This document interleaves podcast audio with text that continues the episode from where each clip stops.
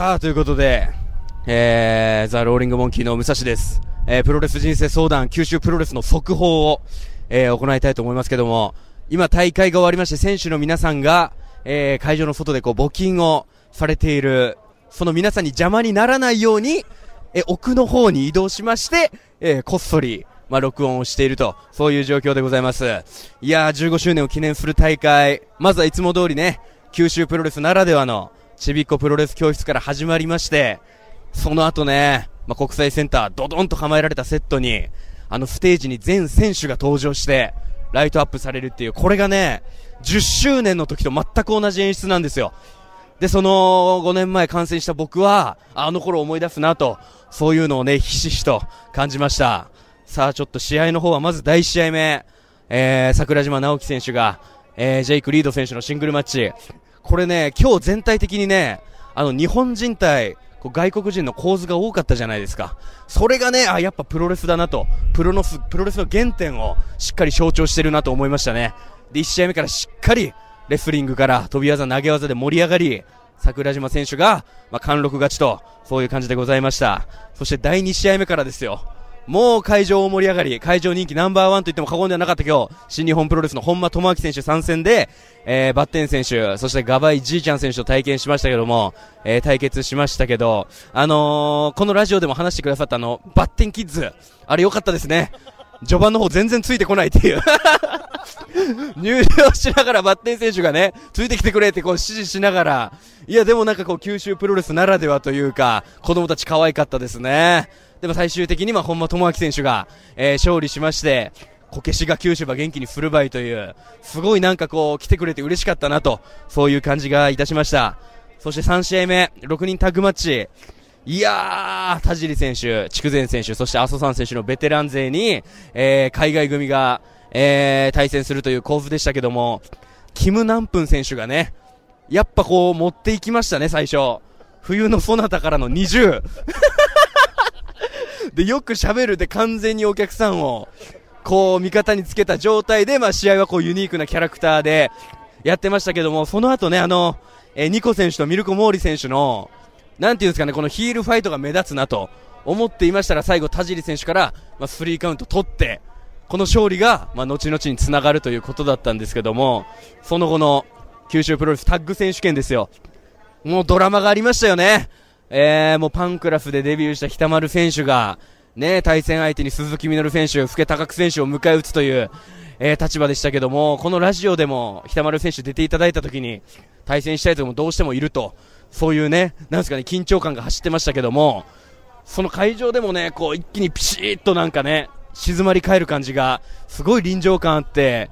いや、楽しかったなという感じでした。あのー、ミノル選手、福高久選手から、えー、福高久選手を北丸式パイルドライバーで直接勝利するというね、いやー、本当にこれぞプロレスだなっていう長年積み重ね上げてきたドラマをね、うん、全体的に感じれる、そんなタッグ選手権でした。防衛おめでとうございますということで、その後ですよ。先ほど言いましたけども、3試合目で勝利した、ね、ニコ・エンベルティ選手、そしてミルコ・モーリ選手が乱入してきて、北丸選手、そして梅田選手を襲撃、ベルトを強奪していくというね、久留米で決まりましたけども、タイトルマッチが、ここからどうなるのかと、期待でございます。で、またこの九州プロレスでも、こんなヒールとね、正規軍のこういう構図をしっかり表せるようなことができるようになったんだという、そういうね、ドラマの展開というか、層が厚くなってきたんだなと、そういう風に感じます。ありがとうございます。まさかギャラリーがつくとは思っていなかったですけど、ありがとうございますね。聞いていただいてる方ですか？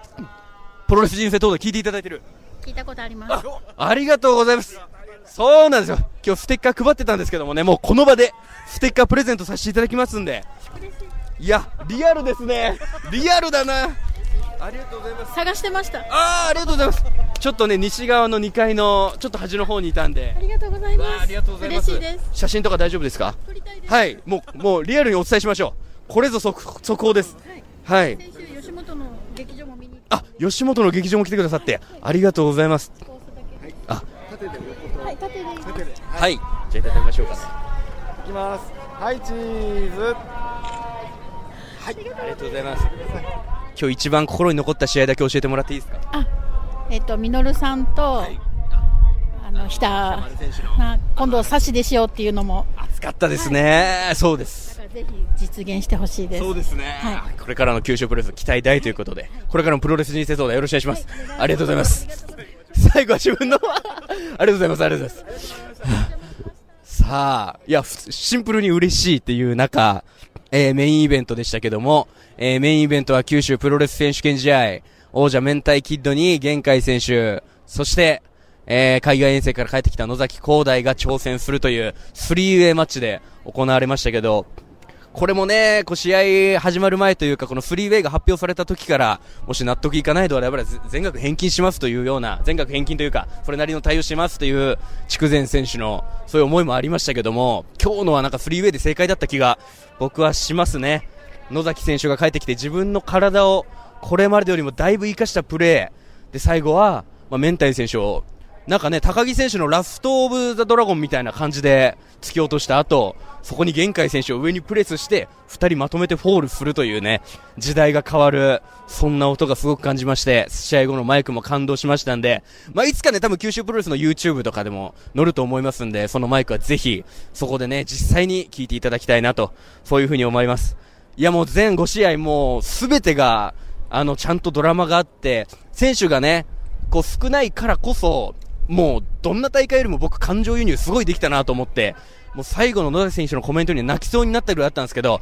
この子供たちもね、もう全力で選手を応援してる感じ、これぞプロレス会場だなという、本当に素晴らしい15周年記念大会を、えー見させていただくことができました。最後ね、あのー、明太キッド選手が限界に担がれて、ユニットの垣根を越えて退場していくとき、横にいた BB リカさんたちがね、あの、私も担がれたいって言ってて、あの、やっぱアホだなと。それだけがね、すごい残ってるんで。あ、BB リカさん以外の残りの友達二人が言ってたなるほど。やっぱアホだなという、そういうふうには思いましたけども。いやー、全部感情優位にできた、あのー、ペイペイドームに向けた素晴らしい自然5試合展開していただきました。まあ僕も戦ったバカチンガーも、しっかり頑張ってましたね。最後こう、バッテン選手ともこう、ノーサイドで、うん。で、その後は、あの、ガバイじいちゃんのアテンドはい。全力で頑張ってまして、試合後もあのロビーにいたんで、ステッカー交換をね、させていただきました。いや、これからますます九州プロレス、目が離せなくなるなと、そういう素晴らしい15周年大会でした。選手の皆さん、本当に感動ありがとうございました。ということで、現場からは以上です。